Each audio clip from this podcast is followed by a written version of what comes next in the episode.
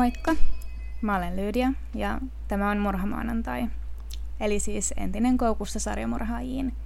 Nimen muutos johtuu ihan siitä, että maanantai on mun lemppari viikonpäivä ja mä tykkään julkaista nimenomaan maanantaisin, vaikka en nyt olekaan mitään kunnollista julkaisurytmiä tässä pitänyt. Ja anteeksi jälleen kerron tästä aivan liian pitkästä tauosta. Mulla on ollut tässä paljon kaikenlaisia teknisiä ongelmia, muun muassa mun puhelimen ja tietokoneen kanssa. Ja koska mä olen niistä sitten stressannut, niin mä en ole jaksanut keskittyä sitten kirjoittamiseenkaan.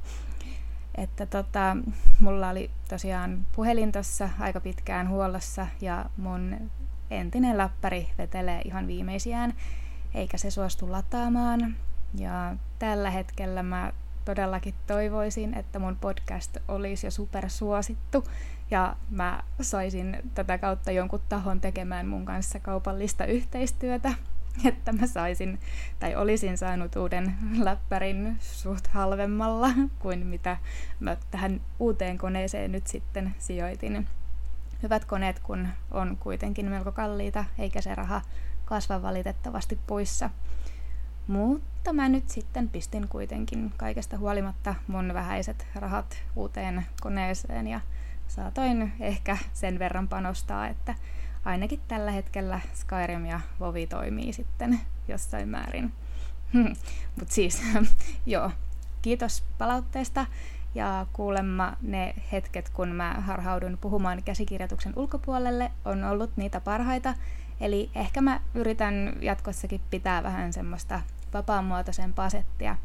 Toisaalta tietty, kun nyt puhutaan aiheesta, johon mä suhtaudun lähes pakkomielteisesti, niin totta kai mä haluaisin tehdä tätä mahdollisimman ammattimaisesti, mikä on tietysti siinä mielessä mahdotonta, ettei mulla ole media-alan koulutusta tai mitään kokemusta, vaikka mun mielestä oma radio-ohjelma, varsinkin semmoinen aikaisen aamun radio-ohjelma olisi ihan mielettömän hauska, mutta ei se tee musta sitten kuitenkaan ammattilaista. Mutta siis ihan huikeeta, että sä oot päätynyt kuuntelemaan just mun podcastia. Ja järjettömän iso kiitos jokaiselle uudelle Instagram-seuraajalle. Mä en tiedä, mitä oikein on tapahtunut, mutta teitä on tullut ihan hirveä määrä lisää. Ja lisää kyllä ihan kiitettävästi suorituspaineita, mutta ihan loistavaa, että olette kuuntelemassa ja haluatte kuulla. Mutta tota, joo. Jätetään tänään toi lelulaatikko nyt vielä hetkeksi rauhaan, koska mulla on tässä pari muuta tämmöistä keissiä, mitkä on poltellut mun mieltä aika kovastikin. Mutta mä lupaan, että me palataan siihen kyllä vielä. Sen sijaan tänään me puhutaan John George Heistä. John syntyi 24. heinäkuuta 1909 Stamfordissa Englannin Lincolnshiressa John Robert Heille sekä tämän vaimolle Emilille ja he kasvattivat John Juniorin Outwoodin kylässä West Riding of Yorkshiressa. Johnin vanhemmat olivat Plymouth Brethenin eli erittäin konservatiivisen protestanttisen kirkonhaarhan jäseniä. He elivät erittäin ankaraa elämää ja kaikki niin sanotut normaalit huvitukset sekä harrastukset olivat heistä aivan täyttä syntiä. Nuorelta Johnilta muun muassa kiellettiin urheiluharrastukset kokonaan ja kaikki muukin, mikä voitiin laskea jossain määrin hauskanpidoksi, oli aivan kiellettyä. Ainoaksi viihdykkeeksi jäi raamatun tarinoiden lukeminen. Joulua ei juhlittu hein taloudessa missään määrin, vaan sen sijaan he osallistuivat kuuntelemaan saarnoja saatanasta, helvetistä sekä ikuisesta kadotuksesta. Ai että miten ihastuttavia jouluperinteitä, olisipa meilläkin ollut tällaisia silloin kun mä olin lapsi. Ja lopulta Johnin isä rakensi yli kolme metrisen metalliaidan heidän talonsa ympärille yrityksenä pitää maailman haitalliset ja saatanalliset vaikutukset sekä kaikki houkutukset kaukana perheestään. John väitti kärsineensä uskonnollisista painajaisista ihan koko lapsuutensa, ja hän on kuvaillut näitä painajaisia sellaisiksi, että hän on ollut keskellä metsää, joka on muodostunut krusifikseista, jotka on sitten asteittain muuttuneet puiksi, ja alkuun tämä tässä metsässä on ollut semmoista kevyttä tihkusadetta tai aamukastetta, tämmöistä jotain sumun tyyppistä aamukastetta tai jotain, ja sitä on sitten tippunut puiden oksilta, mutta kun hän on päässyt lähemmäs tutkimaan asiaa, hän onkin tajunnut sen olevan verta, ja koko tämä hänen näkemä metsänsä on kiemurellut tuskissaan, ja puut on erittänyt verta samalla tavalla kuin ilmeisesti kuusi puut erittää pihkaa tai jotain muuta vastaavaa. Ja sitten yllättäen siellä onkin ollut mies, joka on kerännyt tätä verta näistä puista kuppiin ja on kävellyt Johnin luokse ja käskenyt tätä juomaan. Että joo, ihan mielenkiintoisia painajaisia. Katsotaan vaan, niin mä näen seuraavat pari viikkoa tätä samaa unta. Mutta joo, Johnille opetettiin, että Jumala piti kaikkia ihmisiä tosi tarkasti silmällä ja Jumala tarkkaili näiden kaikkien ihmisten syntejä. Ja Johnin kohdalla tämä tarkoitti sitä, että häntä kasvatettiin erittäin suljetussa ympäristössä, eikä hän oikeasti sit saanut minkäännäköisiä tämmöisiä kulttuurillisia virikkeitä muuta kuin klassista musiikkia. Ja John kertoi lapsuutensa olleen hyvinkin yksinäinen ja että hänen ainoat ystävänsä oli hänen lemmikkinsä sekä naapurin koira. Esimerkkinä tästä Johnin isä kertoi joskus lapsena joutuneensa houkutusten tielle ja tehneensä syntiä ollessaan lapsi ja saaneensa siitä saatanan merkin otsonsa. Hänen vaimollaan taas ei ollut tällaista saatanan merkkiä, sillä tämä oli isän mukaan enkeli. Oo, onhan toi nyt aika suloista kuvailla vaimoaan enkeliksi, ellei sä sitten ole tappanut sitä vaimoa ja on niin kuin kirjaimellinen asian suhteen. Mutta siis joo, jatketaan. Nuorempi John oli siis ihan totaalisesti kauhuissaan ja hän tosi vahvasti pelkäs saavansa tämmöisen samanlaisen saatanan merkin ja hän yritti käyttäytyä niin hyvin kuin mahdollista. Ja oikeastihan kyseessä siis oli jonkinlainen syntymämerkki tai arpi, jolla isä sitten pelotteli. Kuitenkin, kun John kasvoi ja hän alkoi tehdä kaikenlaista huonoksi käytökseksi laskettavaa, ihan niin kuin kaikki lapset jossain vaiheessa tekee, John huomasi, ettei hänelle tullut minkäänlaista saatanallista merkkiä. Jotkut John George heitä tutkineet uskookin, että tämä on ollut se käänteen tekevä hetki, hetki jolloin nuori John on kokenut olevansa vapautunut, voittamaton ja kykenevä tekemään ihan mitä vaan ilman seurauksia. Ja tästä sitten John alkoikin testata rajojaan nähdäkseen, jäisikö hän kiinni vai olisiko hän tarpeeksi ovella välttääkseen kiinni jäämisen. Ja tosiaan vaikka John elikin hyvin suojattua lapsuutta ilman varsinaisia harrastuksia ja huvituksia, Johnista tuli todella lahjakas pianisti. Ja ilmeisesti hän kuitenkin soitti pienoa aina hansikkat kädessä, ilmeisesti jonkin sortin bakteeri- tai likafobian takia. Mutta John tosiaan voitti soittotaidoillaan stipendin Queen Elizabeth Grammar Schooliin Wakefieldiin, joka on siis itsenäinen julkinen koulu, ja hän voitti myös näillä soittotaidoillaan toisenkin stipendin Wakefieldin katedraaliin, jossa hänestä tuli kuoropoika. Opettajat kuitenkin kuvailivat Johnia ilkikuriseksi ja koulussa ollessaan Johnista tuli melko taitava väärentämään opettajien allekirjoituksia ja tämän taidon avulla John sitten lintsasikin usein tunneilta.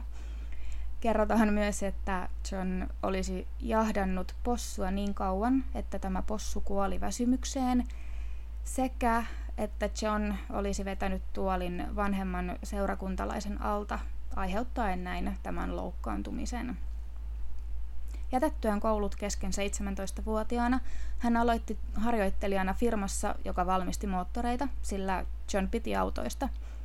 Tämä työ oli kuitenkin sotkuista puuhaa, kuten autojen parissa ränklääminen usein on, ja tosiaan kun John kärsi tästä jonkin sortin lika- tai bakteerifobiasta, hän sitten vuoden jälkeen loppui tästä harjoittelupaikastaan.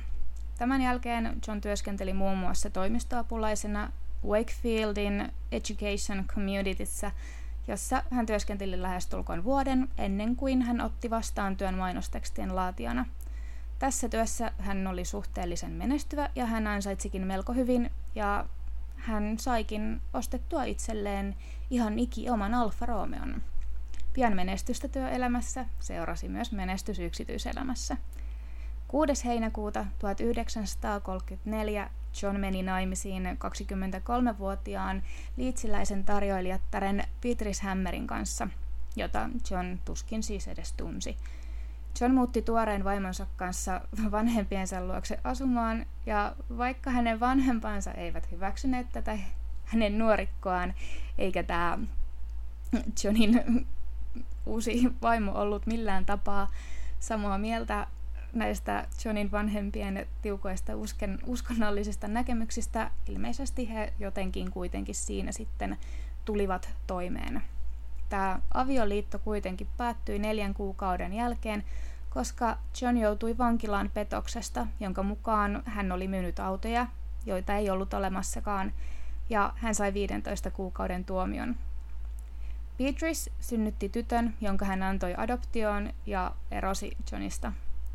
Ilmeisesti ei kuitenkaan virallisesti ottanut avioeroa, koska on kerrottu, että Johnilla on ollut suhde, mutta hän ei ole päässyt naimisiin sen takia, koska on virallisesti ollut edelleen naimisissa.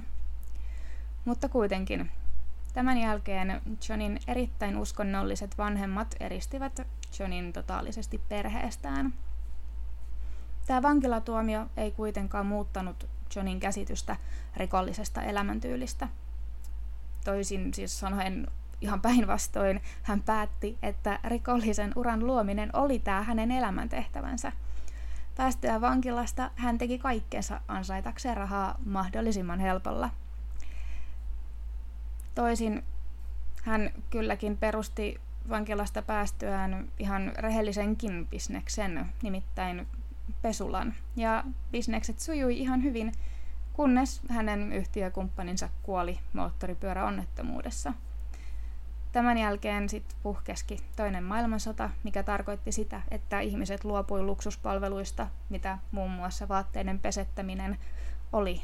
Ja Johnin business romahti ja tämä oli vähän niin kuin se viimeinen naula arkkuun, mikä sai Johnin vakuuttumaan siitä, että hänen oli tarkoitus ansaita rahaa laittomalla toiminnalla. Joten hän jatkoikin petosten tehtailua ja oli taas pian vankilassa. Vapauduttuaan vankilasta vuonna 1936 John muutti Lontooseen ja aloitti työn henkilökohtaisena kuljettajana William McSwanille, joka oli äveriäs ja omisti sen aikaisia niin sanottuja peliluolia Game Arcade joissa siis oli sitten tämmöisiä kaikenlaisia pajatsoja, sun muita flippereitä, pinball-pelejä ja tämmöisiä purkka- ja karkkiautomaatteja. Ja mä itse asiassa mä harhauduin tutkimaan näitä 30-luvun erilaisia pelilaitteita ja tämä olikin itse asiassa erittäin mielenkiintoinen juttu, että mä ehkä jäin vähän hetkeksi miettimään sitä, että pitäisiköhän mun tehdä toinen podcasti tähän rinnalle, missä mä tutkisin pelilaitteiden ja vihdelaitteiden historiaa tai jotain muuta vastaavaa, koska tämä oli itse asiassa, nämä laitteet oli aika sairaan hienoja. Mutta joo, siis kuitenkin John ja William McSwan, he itse asiassa ystävystyivät ja he viettivätkin paljon aikaa könyten ympäri Lontoon pupeja. Mutta ilmeisesti tämäkin työ oli Johnille liikaa, tai liian raskasta palkkaan nähden, tai hänelle ei riittänyt etuudeksi se, että pomo maksaa ryyppäämisen, joten John otti lopputilin. Tämän jälkeen John esiintyi lakimiehenä nimeltä William Cato Adamson, jolla oli toimistoja ympäri Englantia. Hän myi väärännettyjä osakkeita ja kuolleiden asiakkaiden kuolinpesiä, jotka eivät todellisuudessa olleet hänen myytävinään.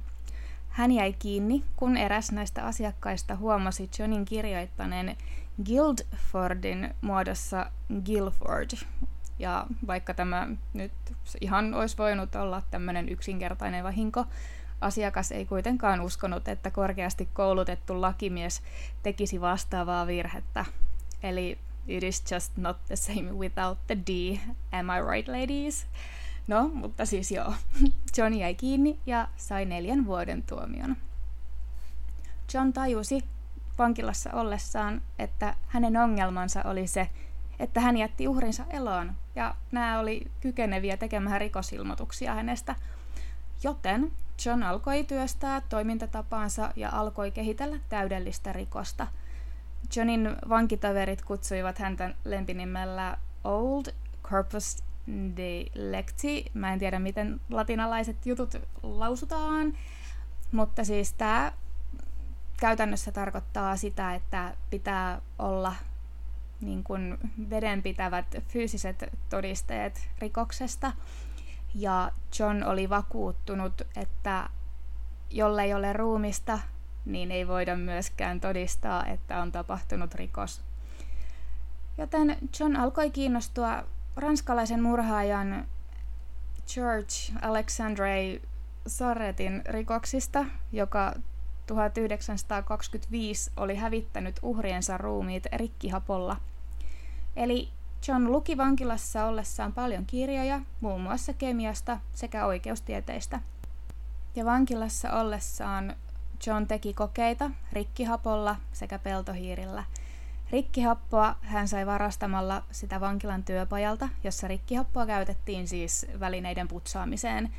Ja peltohiiriä hän sai muilta vangeilta, joille hän sitten maksoi näiden kiinniottamisesta, koska nämä muut vangit pääsi työskentelemään vankilan muurien ulkopuolelle, mitä John ei taas sitten saanut tehdä.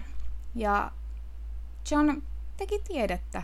John teki tieteellisiä kokeita ja hän sai selville, että tämmöisen peltohiiren ruumiilla menisi vain 30 minuuttia sulaa rikkihapossa. Joten Johnilla oli valmis suunnitelma ja nyt hänen piti vaan odottaa vapautumistaan. John pääsi vankilasta vuonna 1943 ja hän aloitti työt kirjanpitäjänä erässä insinöörifirmassa ja tapasi miehen nimeltä George Stephens, joka piti Johnista kovasti, vaikka tämä tiesikin jossain määrin Johnin hämärästä menneisyydestä ja kolauksista ja yhteenotoista poliisien kanssa. Stephens tuki Johnia ja jopa kutsui tämän yöpymään kotonaan, jossa John tutustui perheen tyttäreen, itseään 20 vuotta nuorempaan Barbaraan. Barbara ihastui Johnin silmittömästi ja tämä heidän suhde kestikin ilmeisesti sitten aivan loppuun asti. Naimisiin tosin eivät koskaan päässeet, koska ilmeisesti John oli sitten kuitenkin virallisesti vielä naimisissa tämän entisen noisinsa kanssa – mutta siis tämän saman vuoden aikana John joutui auto-onnettomuuteen, jossa hän koki jonkinasteisen päävamman. Ja tämän onnettomuuden jälkeen John vuokrasi kellarin työpajakseen osoitteesta 79 Gloucester Road ja väärensi paperit, joiden mukaan hän omisti firman, jonka ansiosta hänellä oli mahdollisuus ostaa 180 litraa rikkihappoa jotta olisi valmis toteuttamaan tätä hänen suunnitelmaansa. Ja pian hän törmäsikin entiseen työnantajansa William McSwaniin The Goat-nimisessä pubissa Kensingtonissa. McSwan jopa esitteli Johnin vanhemmilleen Donaldille sekä Amille, ja William työskenteli sillä hetkellä vanhemmilleen muun muassa keräten vuokratuloja näiden omistamista kiinteistöistä Lontoossa ja John oli äärimmäisen kateellinen tästä helposta elämäntyylistä. 9. syyskuuta 1944 William McSwan katosi jälkiä jättämättä. Todellisuudessa John oli houkutellut McSwanin kellariinsa sinne 79 Gloucester Roadille käyttäen tekosyynä, että hän voisi auttaa ystäväänsä korjaamaan tämän niitä pelikoneita ja hän pyysi Williamia käymään siellä työpajallaan. Ja kun William saapui, John löi tätä päähän ja tämän jälkeen hän paloitteli ja tunki Max Swanin ruumiin 40 gallonan tynnyriin ja kaatoi päälle sitä rikkihappoa. Tästä lähteneet huurut oli kuitenkin ilmeisesti sitten aikamoiset, joten John jätti ruumiin sinne muhimaan. Kaksi päivää myöhemmin hän palasi katsomaan ja huomasi ruumiin sulaneen epämääräiseksi sohjoksi, ja hän kaatoi sen tynnyrin sisällön siellä kellarin lattiassa olevaan viemäriin. Tämän jälkeen seuraavia uhreja ajatellen hän varustautui kunnon kumisilla suojavarusteilla sekä naamareilla. John kertoi Max Swanin vanhemmille, että näiden poika oli lähtenyt Skotlantiin piileskelemään, ettei hän joutuisi lähtemään sotaan. John näki tosi paljon vaivaa väärentäessään postikortteja sekä kirjeitä Williamin vanhemmille. Hän jopa matkusti Edinburghiin asti lähettääkseen nämä kirjeet sieltä. Ja John tavallaan valtasi Williamin asunnon ja hän alkoi jopa Williamin puolesta keräämään niitä vuokrarahoja Williamin vanhemmille. Mutta John kuitenkin halusi näiden rahat sekä kiinteistöt ja muun omaisuuden itselleen. Donald sekä Amy olivat uteliaita että huolissaan, koska heidän poikansa ei ollut palannut kotiin, vaikka sota oli jo lopuillaan. Toinen heinäkuuta 1945 John houkutteli Max Swanin pariskunnan kellarissa sijaitsevaan työpajaansa. Hän kertoi Donaldille, että tämän poika William oli palannut Skotlannista ja halusi yllättää vanhempansa. Donald Max Swan saapui kellariin pahaa aavistamatta ja John tappoi Donaldin, kuten Williaminkin, eli lyömällä tätä päähän – Myöhemmin samana päivänä hän houkutteli samalla verukkeella myös Eimin sinne ja samalla tavalla tappoi myös hänet. Hän piilotti pariskunnan ruumiit vierekkäisiin tynnyreihin, jotka olivat täynnä rikkihappoa. Tämän jälkeen John varasti näiden eläkeshekit ja väärensi lakipapereita, joiden mukaan hän sai oikeudet Max Swanin pariskunnan omaisuuteen ja myi lähestulkoon kaiken ja väärensi heidän nimellään kirjeen, jonka mukaan Max Swanin pariskunta oli muuttanut Amerikkaan. John sai tästä saaliikseen noin 8000 puntaa, eli nykyraha, nykyrahassa tämä olisi sitten niin kuin jotain 340 7520 puntaa, eli euroissa jotain 3860 000 ja jotain sinne päin. Mulla on nämä luvut kyllä jossain ylhäällä, mutta ne ei ole tässä. Eli anteeksi sekoilu, mutta joo. Tämän jälkeen John muutti Onslow Court hotelliin Kensingtoniin. Ja John oli kuitenkin ilmeisesti sit aikamoinen peluri, ja hän piti tämmöisestä hyvin kalliista elämäntyylistä, ja vuoteen 1947 mennessä hänellä alkoi olla rahat jo aivan lopussa. Ja voidakseen ylläpitää tätä hänen kallista elämäntyyliään, hän alkoi etsiä käsinsä uutta lahdattavaa pariskuntaa ja hän löysikin tohtori Archibald Hendersonin sekä tämän vaimon Rosaline. John tutustui näihin löytäessään ilmoituksen ja teeskenteli olevansa kiinnostunut talosta, jota Hendersonit olivat myymässä. Johnia sekä Hendersonin pariskuntaa yhdisti muun muassa rakkaus klassiseen musiikkiin, ja Rose kutsuikin Johnin heidän uuden asuntonsa tupaan tuliaisiin soittamaan pienoa. Tupaan tuliaisten aikana John varasti Archien revolverin ja suunnitteli käyttävänsä sitä seuraavassa rikoksessaan.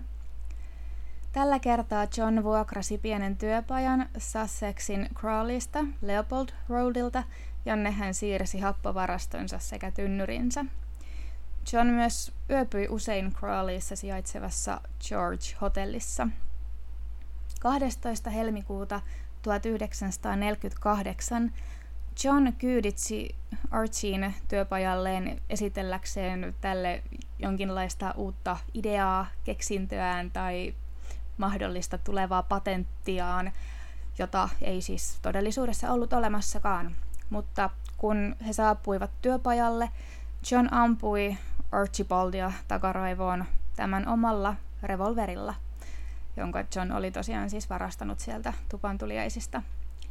Tämän jälkeen John houkutteli Rosalien työpajaansa väittäen, että tämän mies oli yhtäkkiä sairastunut ja tämän piti tulla auttamaan miestään. Eihän Rosalie sitten tietenkään mitään lähtenyt sen enempää miettimään, vaan lähti saman tien Johnin mukaan ja kun he saapuivat sinne työpajalle, John ampui hänetkin. Luonnollisesti John otti talteen kaiken arvokkaan ennen kuin dumppasi ruumiit happotynnyreihin. Hävitettyään Hendersonin ruumiit happokylvyssä hän kaatoi näiden jäänteet pihan perimmäiseen nurkkaan, koska hänen nykyisessä työpajassaan ei ollut sellaista samanlaista lattiaviemäriä kuin oli ollut siellä aikaisemmassa. Rosalin veli Arnold kuitenkin alkoi kyselemään siskonsa ja tämän miehen perään, ja John yritti vakuutella, että nämä olivat lähteneet matkalle hoitaakseen avioliittoaan. Rosin veli ei tätä sitten kuitenkaan ihan noin vaan uskonut, joten John joutui väärentämään kirjeen, jonka mukaan Hendersonit olivat paenneet Etelä-Afrikkaan.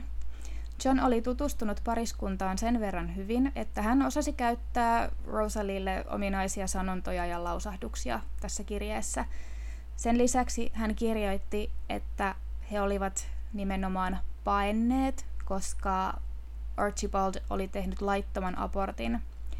Joten näin John sai Arnoldin ainakin hetkeksi pois kimpustaan, eikä tämä uskaltanut ottaa yhteyttä virkavaltaan, koska hän tietysti pelkäsi sillä tekevänsä sitten vain hallaa siskolleen ja tämän miehelle.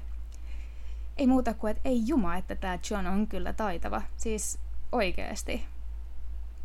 Tämän jälkeen John jälleen kerran väärensi kaikki tarvittavat lakidokumentit sun muut tarvittavat paperit ja hän myi Hendersonien omaisuuden autoa sekä koiraa lukuun ottamatta. Tällä kertaa kului kuitenkin vain puolisen vuotta ja John oli jo uuden uhrin tarpeessa. John jatkoi Onslow Court hotellissa asumista ja tapasi siellä 69-vuotiaan lesken Olive Durand Deaconin, jonka kanssa John usein lounasti. Ja John väitti Olivelle olevansa insinööri ja Olive kertoi Johnille ideastaan valmistaa keinotekoisia kynsiä. John kutsui Oliven sinne Leopold Roadilla sijaitsevaan työpajaansa 18. helmikuuta 1949. Päästyään sisälle työpajaan, John harhautti rouva Durand Deaconia punaisella paperinpallalla, joka esitti pohjaa niille niin sanotuille tuleville tekokynsille. Sitten hän ampui Olivea niskaan 38 kaliberisella revolverilla, jonka hän oli varastanut Archibald Hendersonilta – riisui jälleen ruumilta kaikki korut ja kallisarvoiset vaatteet, kuten turkin, joka oli persialaista lammasta, ja tunki ruumiin happotynnyriin. Tähän saakka John oli selvinnyt, koska kukaan ei ollut sen kummemmin kaivannut näitä hänen uhrejaan. Mutta tällä kertaa, kaksi päivää myöhemmin, Oliven hyvä ystävä Constance Lane ilmoitti Oliven kadonneeksi – Olive, kun ei ollut sellainen ihminen, joka olisi noin vain kadonnut, eikä tällä yleensä ollut ylipäätään edes tapana poistua hotellista. Sitä paitsi John oli alkanut hutiloimaan, eikä tämän ruumissa ollut sitten täysin sulanut siinä happokylvyssään. Ja luonnollisesti John oli sitten myynyt myös Oliven omaisuutta. Ja tutkiessaan Oliven katoamista etsivät huomasivat John George Hain, joka oli hieman epäilyttävä tapaus, joka asui samassa hotellissa kuin uhri, ja onneksi poliisit sitten tarkastivat Johnin taustat ja yllätys yllätys, Johnista tuli saman tien pääepäilty ja poliisit saivat etsintäluvan.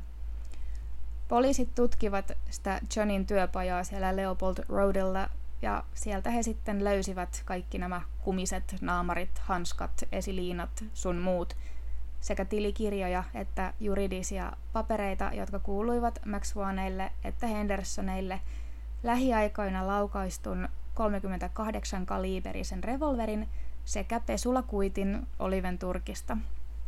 Kuulusteluissa John totesi, jos kertoisin teille totuuden, te ette uskoisi minua.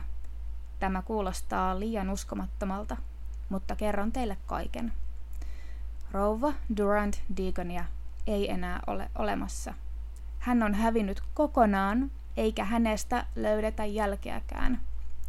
Tuhosin hänet hapolla. Löydätte hänen sohjoiset jäänteensä Leopold Roadilta. Kaikki jäljet on hävitetty. Miten voitte todistaa murhan, jos ette löydä ruumista? No, tota, mm.